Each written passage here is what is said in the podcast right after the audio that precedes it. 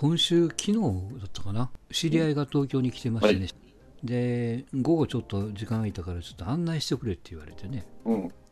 東京案内ですよ。はい。で浅草の辺全然知らないって言うから、はいはいはい。時間作って、僕も久しぶりに行ったかな、あのまあ浅草寺からうん。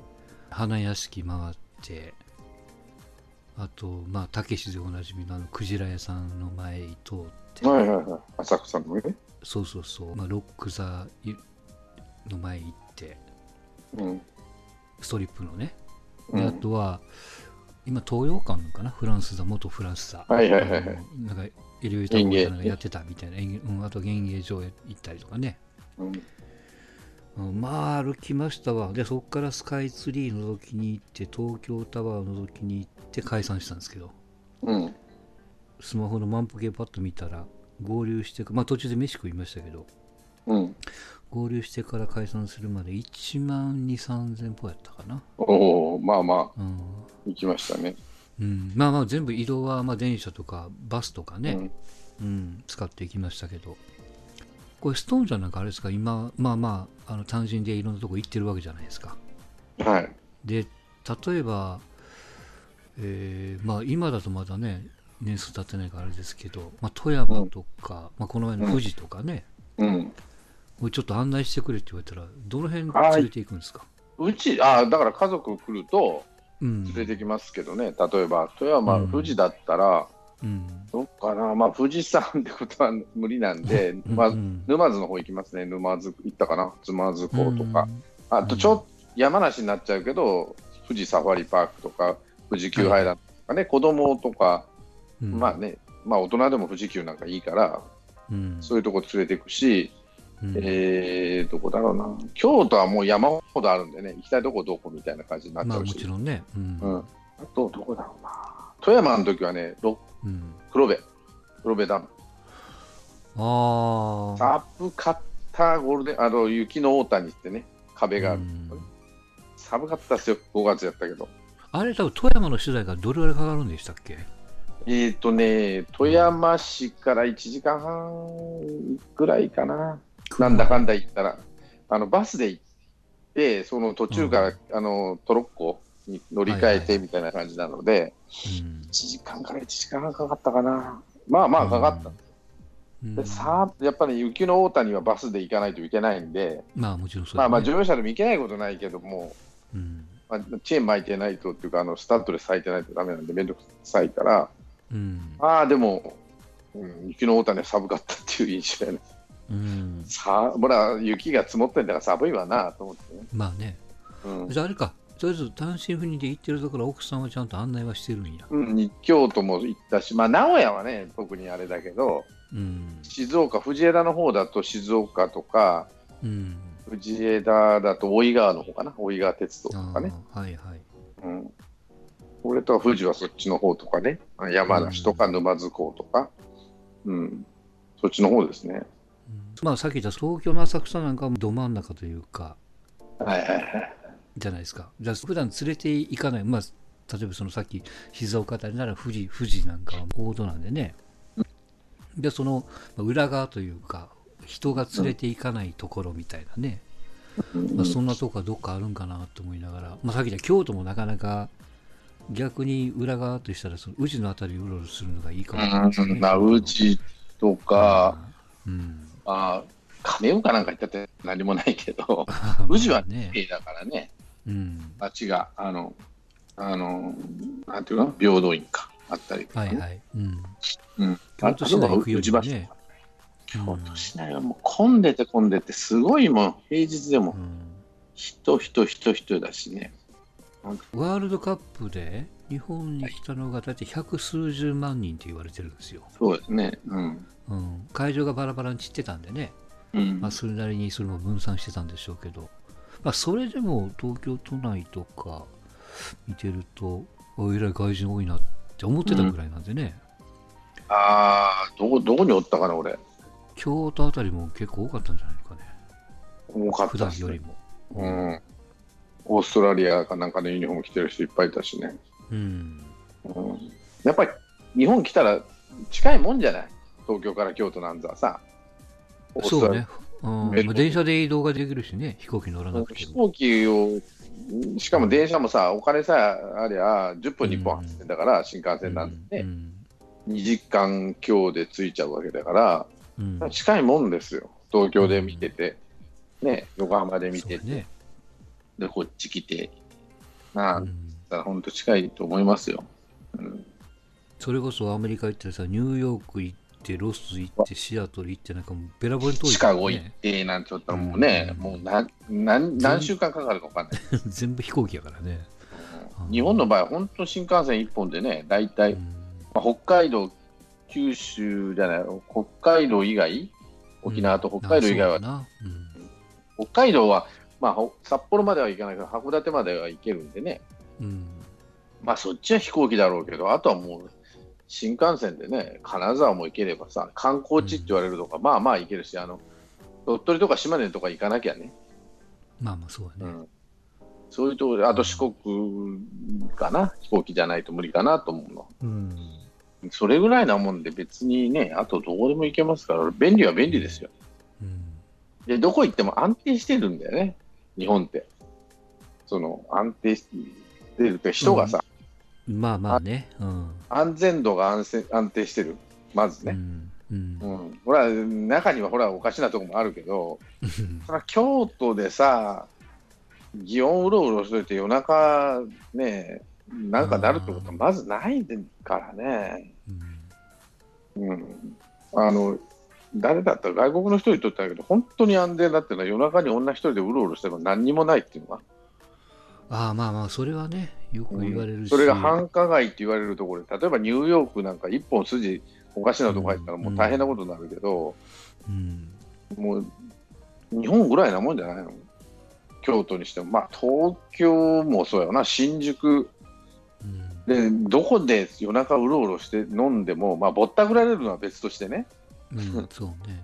うん、ぼったくられる以外は安全でしょう。よほどのことがない限り。うん自分で悪さまあまあだけどね。そうね、それこそ十何年前にそのシアトルみん、まあ、家族で行ってね、でその友達にガチに言われたのは、とりあえずスーパーで子供の手は絶対離すなと。であとはもう日本でよくやりがちな、じゃあ僕はおもちゃ売り場行ってくるわって、タカタカタカって一人で行くじゃないですか。それはもう絶対やるなって言われたからね、うん絶対親がついていかんといかんっていう。あそういうふうなその感覚がやっぱり違うし、違う改めてそれをこう言われると、ちょっと怖くなったりとかね。とか、うんだろうなまあ、スリとかいうのもいないことはないかもしれんけど、そんなにひどくはないじゃないですか。うんうん、で、夜中、道で寝てても大したこと まあ、もちろんね。だから日本ってそういう意味じゃね、ほとんどの人は親切だし、ほとんどの人がね、うん。やっぱ安全だから、やっぱりそういう新幹線乗ってね、うろうろできるしさ、うん。でさえ多少持ってりゃ、なんやったら夜行バスでも大丈夫じゃない。まあ、そうだね。夜行バスなんか大変だもんね。どこ連れて行かれるかわからんって言ったから、そんなことはないかもしれんけど、結構、道がガタガタでしんどいとかそういうのはあるって言ったね。うんだまあ確かにその言葉が通じないのは分かるけどもこれもねよく言われますけども別にそのアメリカだフランスだイギリスだ行っても多分東京は東京っていう発音じゃないですか、うん。これが中国へ行くと東京では通じないんですよね、うん中国語ローソンもロ全国全世界ローソンで通じるけど中国とローソンじゃ通じないから。あれがね頭にくるんよねいっつも、うん。うんそれと、うん。物価がああの、ね、高いようで、まあ、高い、そんなべらぼうに高いところ思わないんで、いろいろ見ね、うん。コンビニ行きゃさ、コンビニじゃなくて、マクドナルドの値段って、日本ってそんな高くないらしいんでね、マクドナルドの値段が大体世界のあれが分かるっていうね、あの、うん。物価が分かるっていうんだけど、そんなにべらぼうに高いっていうことは聞かないんで、だからそうね、タイとか、まあ、フィリピンとか、あの辺行っても、そんな値段変わんないですよ、日本と。うんいやだからそれから考えると、向こうの人にとったらやっぱマクドナルドって、まあ、やっぱやっぱ高級品なわけですよ、うん、一般庶民からするとね。うん、基本の基準の単価が違うからね、向こうとはね。うんまあ、だからこそ、あ、でもあれか、日本ぐらいですよ、ドリンクがフリーじゃないの、マクドナルド。うんうん、要素は全部フリーやからね。まあ、で、そのオリンピックはね、うん。予想では一千何百人って言われてるんです一千何百万人かな、来るのが。だからサラグビーのワールドカップの10倍って言われてるんですよ。しかもピンポイントなんですよ。東京、日本ではね。東京、日本。うん。だから本当にどえらいことになるなっていうね。うんうん。まあ、だいどうなんでしょうね。わかんないけど、大丈夫じゃないの？うん、なんとなくそんな気するけどね。思ったほど、まあ、思ったほどかどうかわかんないけどね。このワールドカップあるじゃん、ににうん日本とかはいラグビー。うん。結構成功したじゃない。ちゃんとうん。運営も。うんまあ、台風っていうアクシデントはあったけど、うん。うんそれ以外のところで特に問題になったところはなさそうなんで、うん。うんこんだけきっちりまああれはだから運営できるかないかな。そうね。会場分散したのが良かったんやろね。うん、あうん。と、運営もしっかりしてたしね、うん盛り上がらんのじゃないって言いながらちゃんと盛り上がったし、まあ、当然日本代表の活躍が一番大きかったと思うけど、はいはい。うんまあ、ラグビーってこんな面白いんだっていうことでね、うんまあ、知らしめたんですよね、世の中にね。まあ、これこれからトップリーグがどうなっていくかっていうところやうんね。うん。うん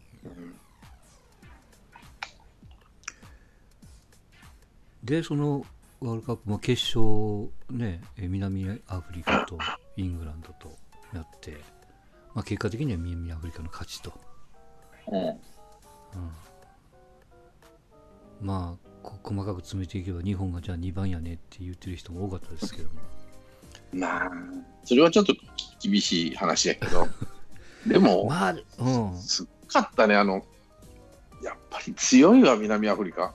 強い。うん、びっくり。研研究もしてるし、うん、やっぱりなんていうのかな、キャプテンなんかすごかったし、あのやっぱりスタンドオフですよ。うん。デフレクションね。すごいな、あれ。うん、いや、すごい。力、こっちから出てくるでしょ。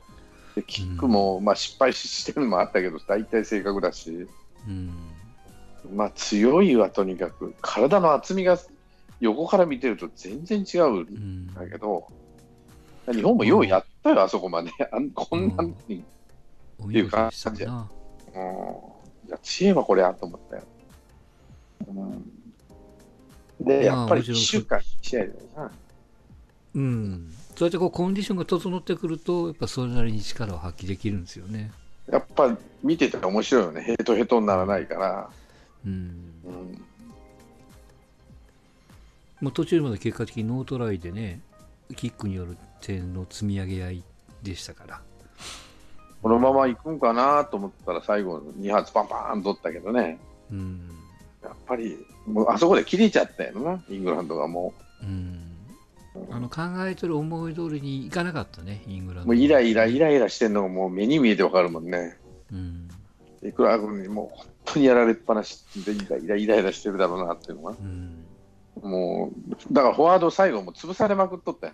もうイライラしてるから、まあまあ回しちゃってピーって鳴らされてさ、潰されたりとかね、結局力が揃わないっていうのもあるんだろうけど、まあもう、手の内っていうか手のひらに転がされてるっていうかね、うん。まあまあ、み南アフリカも研究してたんでしょうな、イングランドあたりをね。イングランドもそら、ニュージーランドをね、あんだけ完封じゃないけど、その、シャットアウトしたわけだから、うん。考えてないわけないんだろうけど、うん。そういう、あの、なんていうか、戦術とか、その、分析能力ってのは、それはあるはずなんだろうけど、うんうん、それ以上ですからね。まあ参りましたっていうところでの、まあ、閉会式じゃないですが、まあちょっとざわざわっとしましたよね、あの、メダル授与、あれね、俺見ててさ、あエディ取ったと思ってさ、それまでの選手がみんなパッとかぶして、何人かすぐ取ったじゃん。すぐ取ったし、えっ、とね、誰やったかな、あの、拒否してたね。いや、首にかけてもらうんで、あー手てもらってたね。あのーうん黒人の背の高いフうんォワードの選手ね、うん。うん。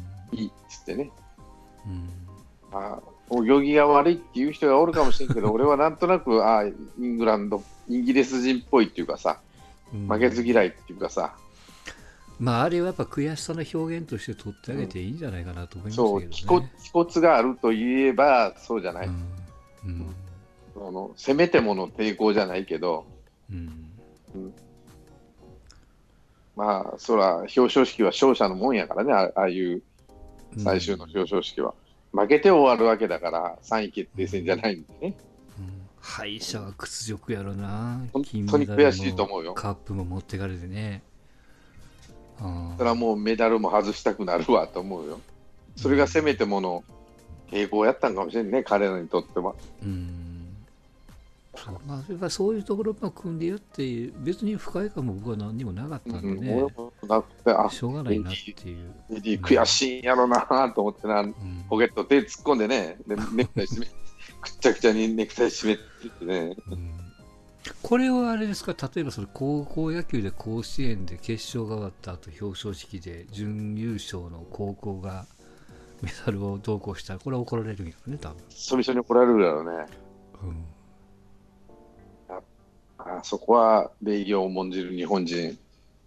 勝者を称えなさいみたいな感じですか？負けを認めて。みっともないことすんなっていう考え方がうん。多いんじゃないの、その終うんわ負けたからといってっていう。でも、ああいう精神がいい悪いはあるかもしれんけど、ああいう悔しさっていうのがないと、次につながらないんかもしれないね。うん。負けてやっぱ悔しいでしょう。決勝まで来たら嬉しいって思うよりね、うん。次は絶対勝ってやると思ってるかもしれないです。うん、だからまあ目標は日本はベスト8って言われてましたから、とりあえず目標をクリアしたわけじゃないですか、ベスト8かな。うん、イングランドあたりなんかも目標はもう優勝やからね、基本的に。うん。まあ、イギリスの3つのチームは4つか、うん。とにかくここは優勝してもおかしくないっていうような、うん。もちろん力的にもね。うんいやまあそういうのを見ながらね、あとまあ安倍さん何しに出てきたんやろってちょっと思っちゃったけどな。あそこふわっとにおったからね、うん、あなんか喋ることでもなく、メダルを渡すわけでもなく、握手しまあ、日本人、として、うんまあ、ホスト国としてっていうことなんでしょうけどね。宮様がね、うん、あ名誉総会長かなんかではい。よかったんじゃないですか。まあだから、うん、今回の大会ね、見てて面白かったし、うん、あのやっぱりね、いろいろちょっと雑誌、ナンバーとかうん特集してた、うん。うん。まあ、他ネットの記事とか見てると、やっぱり日本の練習ってすごかったよね。うん。あの他のチームより全然多かったっていううん、話になって、そうね。だ合宿の日数からしても桁違いやからね、基本100的何に。日ぐらいやったってでしょ、1年間で。そうそう、だから3分の2は合宿なんですよ。だから家ら、族の両協力もいるし、所属チームの協力もいるわけですよ。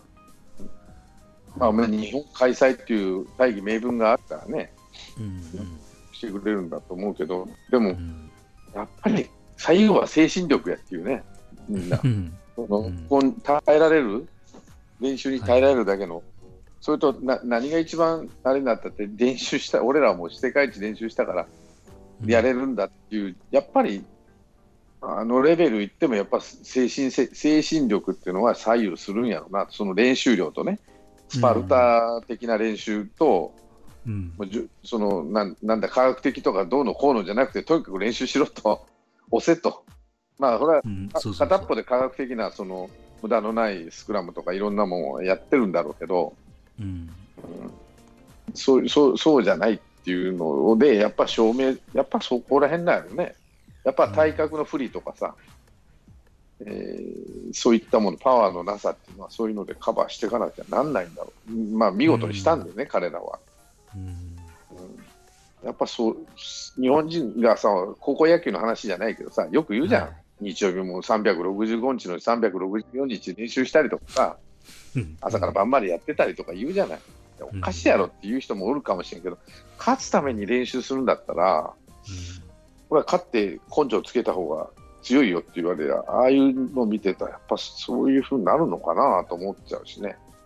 うんうん。あの勝敗だけにこだわるとするならばね、だからもうあの要するに二十歳以上の社会人の大人のプロのスポーツだったら、まあ、OK なんでしょうけど、そこにこう学生さんになると、その学業っていうのが重きでくっついてくるから、ややこらしいんでしょうな。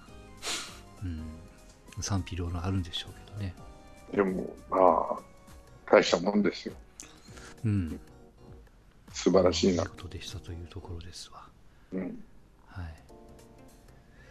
えっ、とね、野球の話に行く前に、ちょっと一つだけ、でも前回ちょっと話できなかったんですけど、キプチョゲっていう選手がいるんですよ。エリウド・キプチョゲっていう。うん。これ男子のマラソンの選手です、ケニアの。はいはい。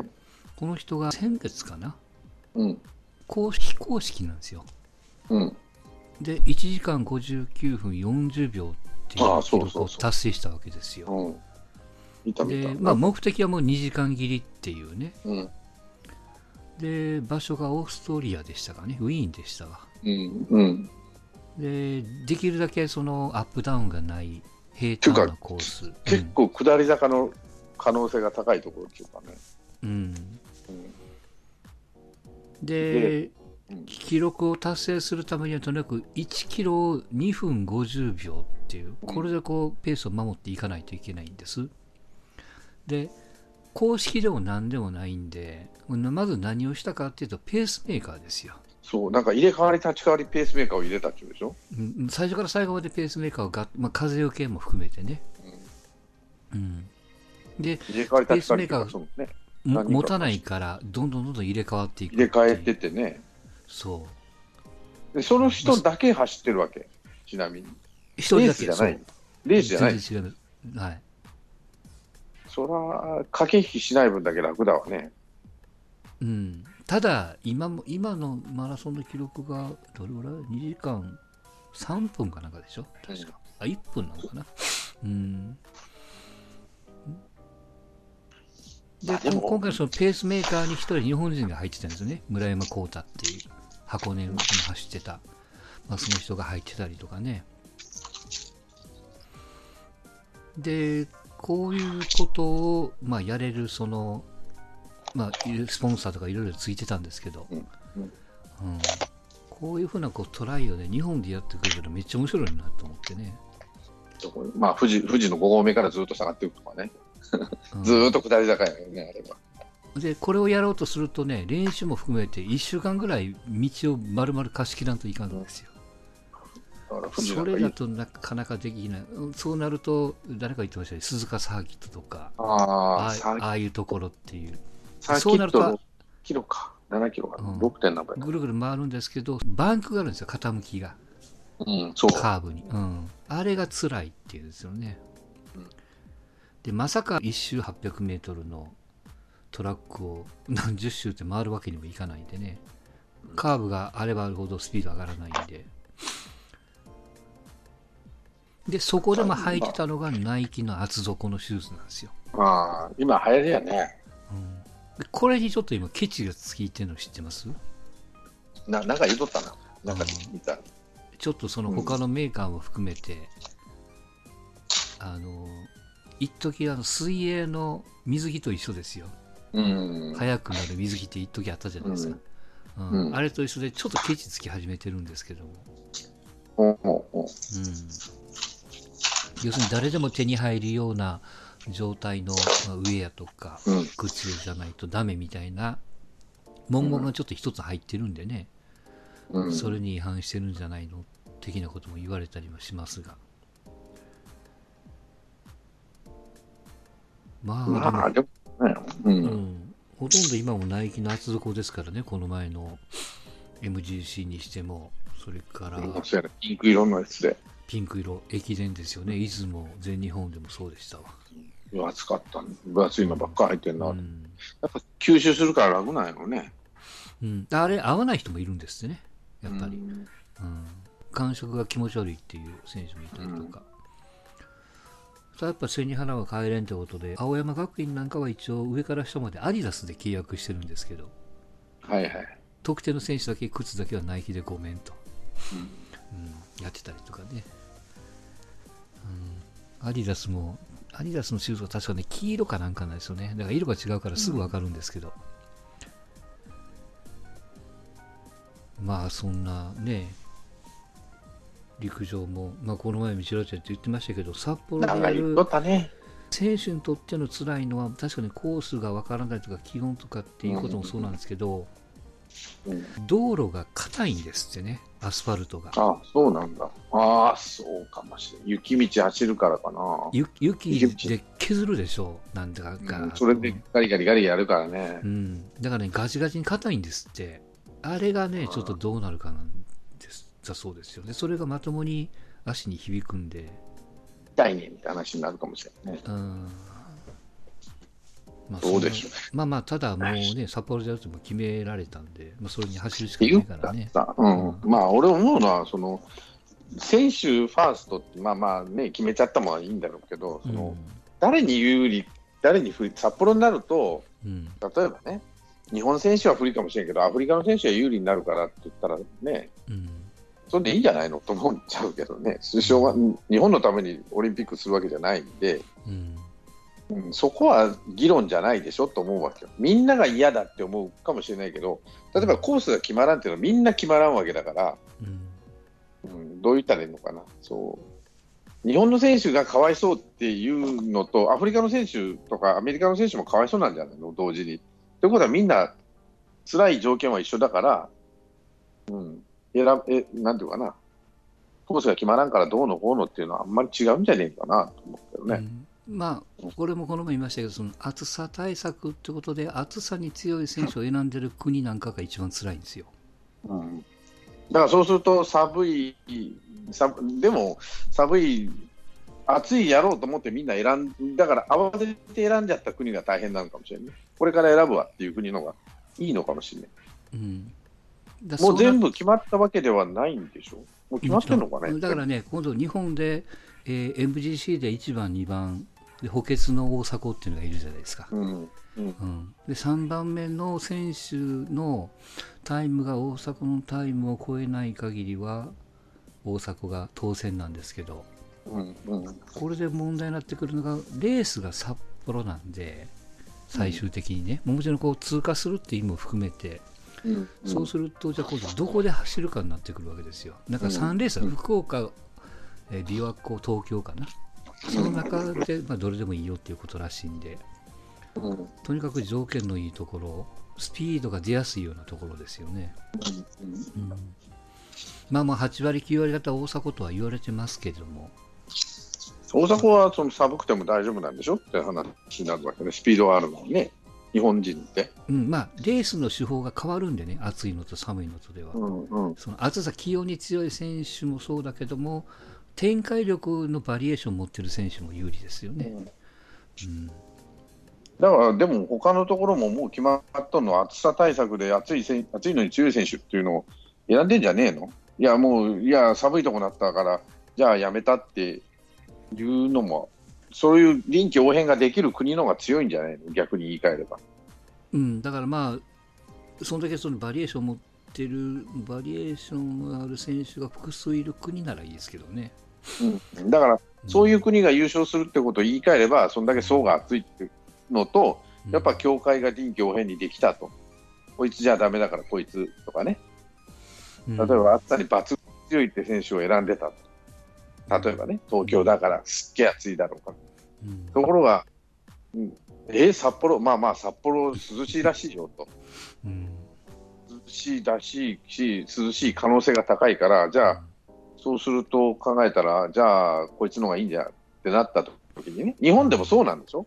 暑さ対策、暑いのに強いからこいつとこいつって決めたのが、それがひっくり返っちゃった、さあどうしよう、大変だって。それをやり方をして昔も思ってたんですよ、ずっと。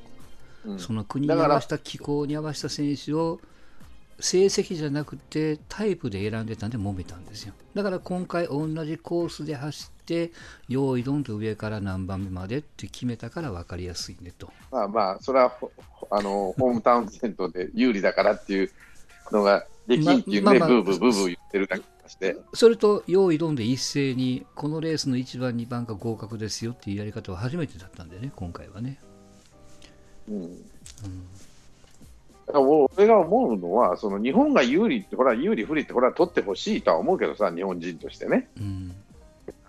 金メダルを取ってほしいとは思うけど、でも、ね、じゃあそれで対応して、対応力の高いやつにやっぱ変えようぜって話ができる国とできない国があったとしたら、もうほとんどの国が決めちゃってるってなったとしたらね、うん。例えばね、日本は慌てて決めちゃったと、夏が、夏のうち、夏の大会なんで夏に決めようってことで、早く決めないと分かんないって言うじゃない。普通はそうしますよだから。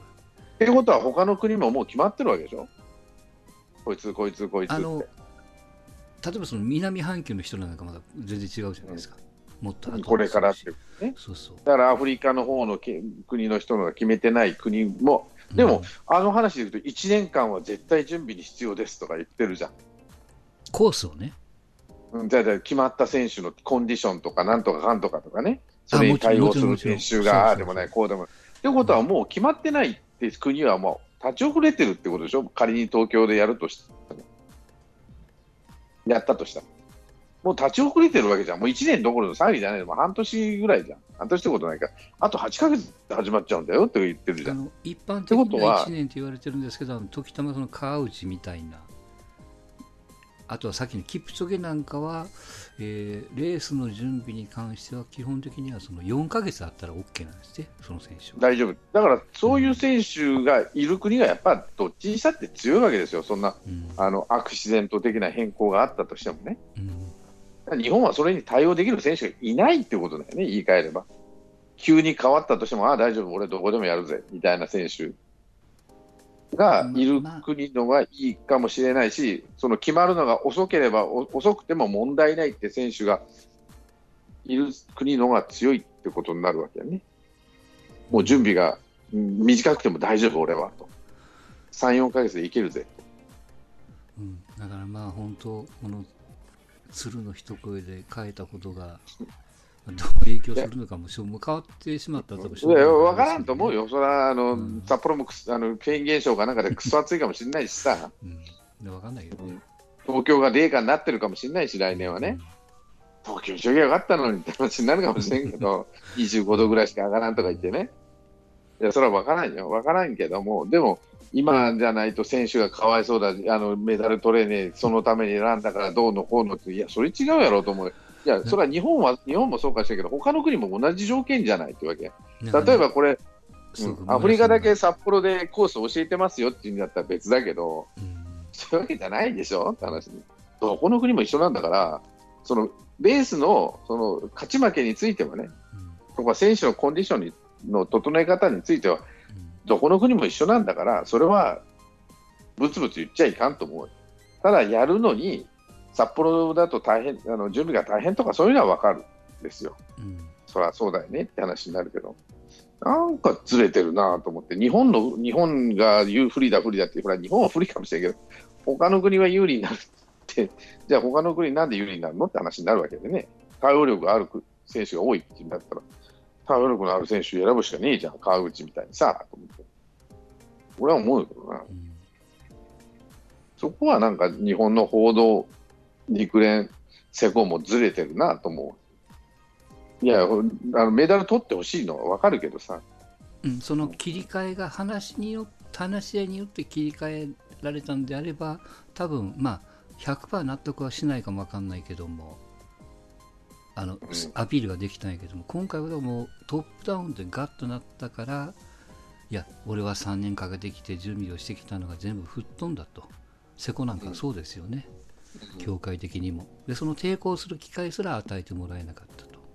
うんまあ、それがオリンピックの実態なんで、まあ、オリンピックそのもの、組織そのもの、運営そのものの、まあ、暗い部分、いかん部分がやっぱりもう表沙汰になったっていうだけのことですから。そうだし、だから分かったでしょと、パトロンなんですよ、IOC っていうのは。うんパトロン気分なんですよ、ヨーロッパの男爵様のお遊びなんだから、スタートは。うんうんそれの精神だから、うん。彼らはね、彼らの精神っていうのはそこな、根本はそこなんで、だから要は、男爵様方がこんな暑いところでやって死んじゃうよっていう話になって、お前、責任取れるのかやったら、いや、それはって森さんが言ったんで、だったら変えとけよ、文句言わずによ、っていう話になったわけでしょ、せめて変えたっていう事実だけあればましじゃん、いや、札幌も暑いですよって分かんねえだろうって話になるとさ、だから東京よりマシなんだそうこうなってくると、まあ、今後のオリンピック招致の活動っていうのは多分皆さんあんまりやらなくなりますよね。だから今度パリ、パリだっけ？もう決まってるところはいいんですけどこれからですよ。パリがやって、さあ、今度、例えば、まあ、中国は例えば上海でやりましょうとかね、うん。あれ持ってる、もうドーハでやりましょうってだって死ぬじゃねえかよって話になるわけやろ、ドーハでやったら。死人でで出てもおかしいじゃんってなると、まあ、たじゃあだそれでも企業がスポンサーが全部金持つって言われたらそらね、うん金持つから11月にやりましょうかって話になるかもしれない。オイルマネーでアメリカ吹っ飛ばして、うんうんダーンと。それならいいよって話。それぐらいのこともやらんといかんかなっていう感じですねそうそうそう。だからそうなってくると、例えば中国マネー、アメリカマネーだけで今さ、ドーンと言ってるかもしれんけど、それこそオイルマネー飲んで吹っ飛ばすかもしれん。